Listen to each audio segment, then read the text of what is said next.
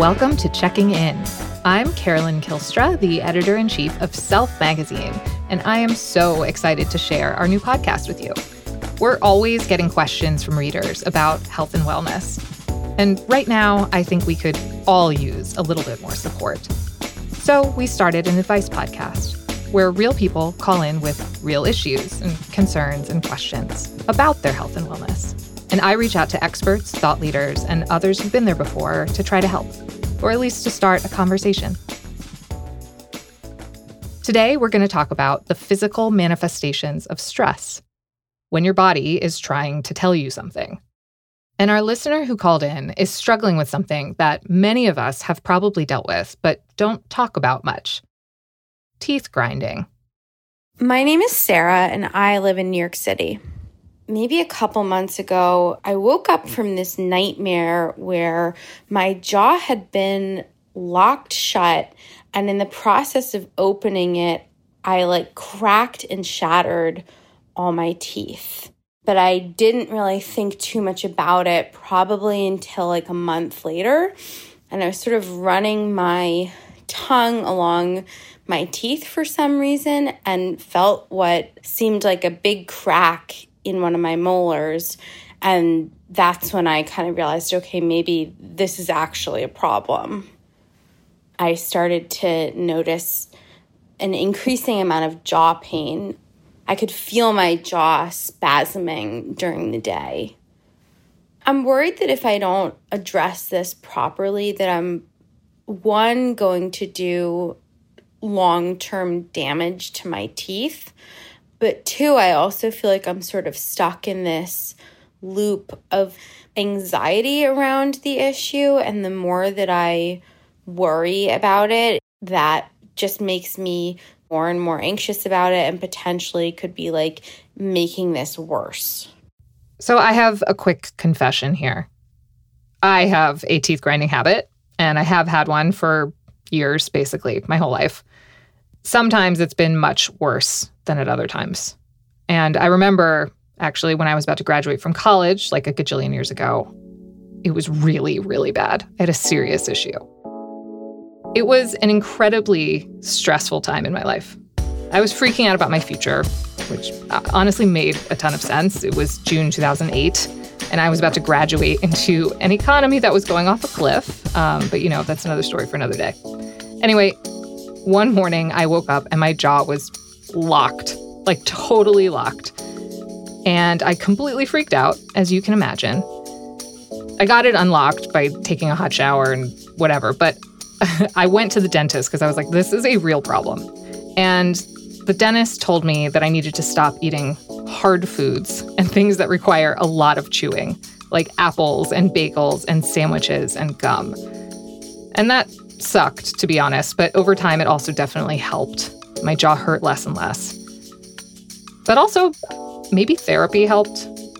Like, I really needed to deal with my anxiety, which for me was manifesting in my jaw. And to be super, super clear here, there are a number of causes unrelated to stress or anxiety or depression or mental health at all that can create TMJ problems. TMJ refers to the joints in our jaws temporomandibular joints. It's what we use to talk, chew, and swallow. And it's these joints that get stressed and sore when we're grinding and clenching our teeth. And we're actually going to speak to a dentist later in the episode.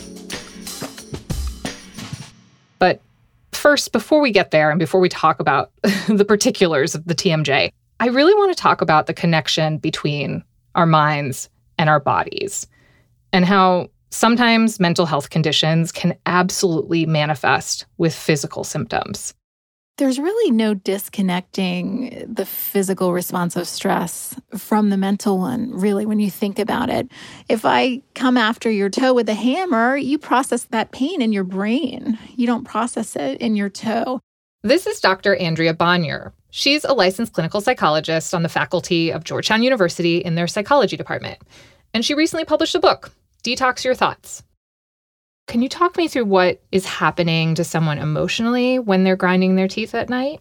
You know, a lot of times it's this idea of not being able to let go. So there's something that is anxiety provoking to them during the day. And instead of sleep being a restful period where they let it go, they're holding on to it. And you see that with the grinding. The muscle tension is still there. You're still tied up with these big, uncomfortable emotions. And it's almost like you, you have to sort of get that energy out somehow, but the energy doesn't release it either. You're just in this chronic sense of tension. Dr. Bonior says it's almost like your body is detecting a threat and then pulling a fire alarm. So imagine that your body's firefighters show up to put out the fire. But it turns out the threat keeps going. And so these firefighters, in the form of your body's stress response that were supposed to just extinguish the threat and be done with it, now they're working overtime. They're exhausted. They haven't gotten a good meal. They weren't supposed to be here this long. So your stress level is still high. The fire is still raging. And when you're sleeping, that tension, it shows up in your jaw. And instead of your body getting to relax into a deep state of sleep, you're activated, you're agitated, your nervous system is not completely calm. And so that's why you see that manifestation of that behavior even more during sleep because the fire's still going. And so you've got this sort of motley crew of firefighters that are trying to throw their best stuff at it, and yet it's still just raging on, and your body can't really let itself calm down anymore. Do you think that there's something about this time in our lives right now, the year 2020 in particular, that's making us vulnerable to this? Oh, absolutely. We've really never seen anything quite this chronically threatening in modern American history. So we're in a situation where for six or seven months, we have to overthink whether or not everyday simple decisions are going to harm us. We used to take for granted the fact that we could go get groceries, right? Or we could get the mail, or we could talk to a neighbor. We now have to think about that on such a level that it's exhausting. Dr. Bonior's point is that we're experiencing collective trauma right now. And it's a particularly nefarious type of trauma because it's chronic, ever present, ongoing. Think of it as the difference between experiencing a single traumatic event like a car accident or an earthquake and an ongoing traumatic experience like an abusive relationship or living in a city under siege. Right now, nobody knows when this is going to end.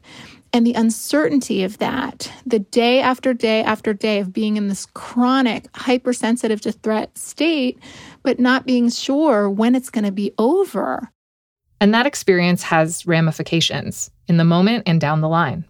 Ramifications that can show up in our bodies in physical and painful ways. So let's say somebody comes to you and says that they're dealing, they're struggling with teeth grinding. They're working with a dentist and have all those practical ways of addressing it, but they know that what's at the root of it is anxiety. What advice do you give them? I say for the first week or two, what you really need to do is notice what happens in my body with this anxiety? What happens in my mind? What days or moments is it better? What days or moments is it worse? What are some of the triggers of that? What do I notice about my thoughts? Let me really try to pay attention to what my inner dialogue is when my, my anxiety is at its worst. Where am I feeling it? Am I feeling it primarily in my muscles, in my heart rate, in my breathing? What am I noticing about how it's affecting then my health habits that are going to make it worse? You know, for a lot of people, it's like not only am I stressed, but now I'm binge eating junk all the time. And so that's making me feel even worse. Or not only am I stressed, but I'm drinking more than I usually do. And that's making me feel hungover. So noticing all of that. That first step of noticing is really important. No two people are the same. Our individual anxieties manifest in different ways. For you or for me, that might be teeth grinding. But for someone else, it could be insomnia or stomach problems or trouble breathing or a racing heart. There are a lot of ways that anxiety can show up physically in your body and in your behavior without you even realizing it, which is, again, why that first step of noticing is so important. For example, you may notice that you feel anxious around the same time every single day, maybe around early evening. just noticing that pattern can be a first step in helping you to change it. Maybe it's that, you know, once the day is done and you're kind of coming off the adrenaline of that, you're just exhausted. And it really is a matter of needing to intervene and get more sleep. It is a matter of having more things to look forward to because maybe there's some hopelessness that sets in early in the evening. You know, it could be anything, but that first step is really to observe yourself. Putting your anxiety into context when it feels irrational, I can wrap my head around that. That feels doable. But things are really bad right now, actually bad like genuinely terrible. What are we supposed to do when we aren't actually blowing things out of proportion and our anxiety feels justified? We're in a bad situation. And so I think the key is starting to view instead the anxiety as a teacher, right? Like anxiety is normal right now to some extent. What can it teach me? And that's where we get into the difference between sort of the functional, you know, okay, I'm planning, I'm realistically assessing threat, I'm feeling more in control because I've got a strategy to how to manage all these threats versus nope, I'm cycling. I'm cycling over and over again. You know, like I work with a lot of people with anxiety that their anxious thoughts are actually fairly realistic but instead of moving on from them, they're cycling and cycling and cycling to the point where now they're in this sort of dreadful state of mind where they just feel negative about everything. Even if an anxious thought's true, that doesn't make it helpful. Anxiety should help us plan. Yeah, we have to wear a mask. Yeah, we have to wash our hands. Yeah, I have to be mindful and I'm not going to go to that happy hour. But anxiety shouldn't then make us cycle to the point where now we're just dreading everything or we're feeling less in control. Dr. Bonior has seen all sorts of patients dealing with this people who have physical symptoms from things like anxiety or stress. Somebody comes to mind, and I mentioned this in my book, that really had these physical reactions to having had his apartment broken into. And he hadn't been there when it happened. And so, in his mind, the fact that he came back to his apartment and had trouble sleeping and had headaches and felt nauseated, in his mind, that didn't make any sense right? Like, this wasn't a big deal. My apartment was broken into. What's wrong with me? And he really started feeling just ill. So he went to the doctor. He had all these tests done. He was worried these headaches and heart palpitations and stomach issues were serious and would impact his life. And that just caused an extra layer of anxiety about his symptoms, in addition to everything he was already dealing with. And the first part of our work together really involved him understanding that these bodily reactions were normal. They were an adaptation, right? They were getting in his way and we needed to work on them. But the first step was understanding these exist for a reason. The reason that your body is having these reactions is because of the fact that it needed to have these reactions. It's under threat. You're in this fight or flight all the time. That does affect your digestion. That does affect your muscle tension and headaches. So the first step was really understanding hey, these symptoms don't mean you're broken. They don't mean there's a problem. They don't mean there's something wrong with you. Let's take a breath and we're going to work on getting through these symptoms, but we're also not going to pathologize them. We're not going to make you feel worse because these symptoms are, you know, somehow indicative of you having some big flaw. And then we started to work through anxiety reduction techniques like in the moment. Techniques like doing a body scan trying to notice if there are areas of your body that are trying to tell you something. Maybe you feel some tension in your neck, or maybe you notice that your toes are cold. Really observing what's happening in your body physically. The goal is just to notice. And the goal is to be able, by noticing, to actually calm yourself because it doesn't feel as frightening anymore. We're able to lay there and say, Yeah, you know, my body feels tense. I don't like feeling this way. And yet, I'm going to notice the tension. And ironically, by noticing it, that's where the magic happens because sometimes, even just by noticing it, then we can start to work through it and minimize it. We can do breathing exercises to reduce some of our muscle tension or to help the headache go away or to even make our whole body feel a little bit warmer. That's when we can also actually do things to change it. But the first step is definitely the noticing. And noticing isn't just in your body, it's also about being aware of your thoughts and emotions. Sometimes moods are like weather patterns, they will sometimes pass. And we spend so much time trying to get them to go away right away or trying to understand exactly why they're there, that we miss the opportunity to let them pass. Just being able to say, I'm having the thought that things won't get better. That inherently helps us manage that thought in a more autonomous, more calm way than letting ourselves continue with the things won't get better, things won't get better, things won't get better, right? So, this process would work by recognizing that it makes sense that we're all pretty anxious right now. It makes sense Sarah is grinding her teeth because this is a really, really stressful time. But how much of that anxiety is productive or keeping us safe? And how much of it do we need to try to let go of? Even if the worry is totally valid and justified, and it absolutely is, it can definitely still be more harmful than helpful. What would it look like to treat somebody who deals with teeth clenching with therapy? Like, what kind of conversations have you seen come up with stuff like this? I think it really is one of those beautiful examples of a therapist working in conjunction with another medical provider. So, this would be a case where I would definitely want to hear directly what the dentist had to say and what techniques they were putting into play and how my client was managing those techniques as well. And then my job would be to build on that and decrease the overall anxiety. So, a classic example of this would be okay, you know, I went to the dentist, they gave me this mouth guard, and here's what they said I need to keep in mind. And so, first, we start off from there. How are you feeling about that? What parts of the strategy, from a dental perspective, do you think are going to be hard for you for a psychological perspective? How can we fill in those gaps? How can we make sure you actually are taking the steps that you're supposed to be taking and trying to look, you know, what is working with the actual teeth grinding itself? When you do this new anxiety technique or anti anxiety technique before bed, do you notice that your partner says that you're grinding your teeth less that night? And really taking care to actually observe how it's changing. Because it's my understanding of course that you know there's no magic bullet. It's not oh i did some yoga and now i don't grind my teeth anymore. But it's a matter of constantly collaborating to tweak to get a little bit better and to notice the patterns of what's working and what's not so that you can move in the direction of getting better. Because the little changes are what we're after for them to accumulate over time.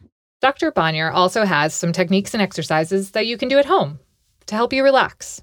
So, when we think about relaxation techniques, we've got to think about things that really incorporate both the body and the mind. Because it's hard to have a totally calm body if your mind is just running a million miles per hour. And it's definitely hard to have a very calm mind if your body is in fight or flight, if you're really agitated. So, any kind of technique, you're going to look for something that can break that cycle and that by intervening mentally, for instance, it can calm the body, or by intervening physically, it can calm the mind. So, a first step of that would be something like diaphragmatic breathing or belly breathing, so to speak, where we really take time, we take a slow inhale through the nose and a slow exhale out through the mouth. Usually, a pause in between the inhale and exhale is really important, and to really extend the inhale and especially the exhale as much as possible. And then you can start to pair this with other things. You can pair this with progressive muscle relaxation, which means systematically going through each of your muscle groups one by one and tightening them and then releasing that tension from your feet all the way up to your head, scrunching up your face. You hold that tension, you actually maximize that tension for a few seconds, and then you let it go. Thank you so much. I really, really appreciate the time. Have a wonderful afternoon. I hope you are able to relax a little bit. Thanks so much. You as well. We'll be right back after this quick break.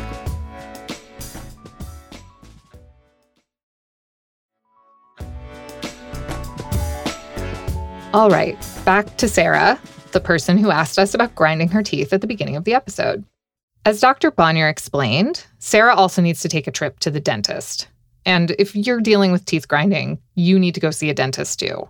Because, yes, it sounds like she has some work she needs to do from a mental health perspective and to try and help her manage her anxiety.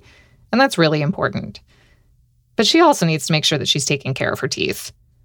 So we called up Dr. Antonia Terrell, She's not just any dentist. Dr. Terrell specializes in TMJ issues. Hi, Dr. Terrell.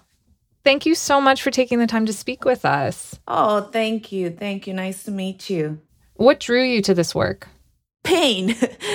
I like helping with people in pain. I like patient care. And it's just the nature of the specialty. You have the opportunity to talk. It's a lot of talking with the patients.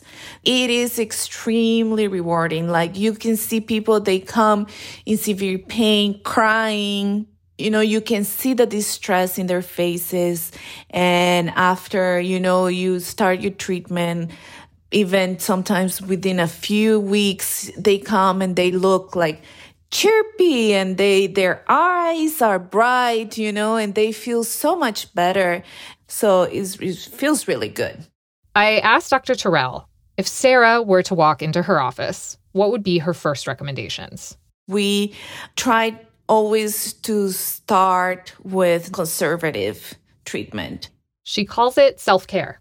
Things like eating soft foods having better posture exercising alternating between warm and cold compresses taking anti inflammatories. You get the idea. And after that, it's night guards. Dr. Terrell says that some are better than others. The one thing that I really will say to avoid is the soft ones. They are good in a pinch, okay? But they tend to make you clench more on it. If you put a piece of gum, something chewy, in between your teeth, you will want to chew it, right? So that can make it worse. So all these treatments that we talked about, the the diet, the exercising, physical therapy, medications, night guards, how effective are all of these treatments? 80 to 85% of the patients will improve with these measures. But even for those people, this is an ongoing issue. It's something people like Sarah will always have to be aware of and be working on. And then there's the 10% or so of people who don't see relief from these treatments. Dr. Terrell says that there are still some things you can try. Some people get surgery or go to physical therapy or even receive Botox injections. But for most people, they walk into Dr. Terrell's office, they get some self care tips, and she doesn't see them again for a while. Usually not until they experience some kind of stressful life change that seems to retrigger the issue. It's the natural course of the disease. It waxes and wanes, right? It has periods that you're good, but then it flares up depending on, you know, what's going on in your life. Okay, so it seems like we have some really solid tips for Sarah. One, go to a dentist, get your teeth checked out.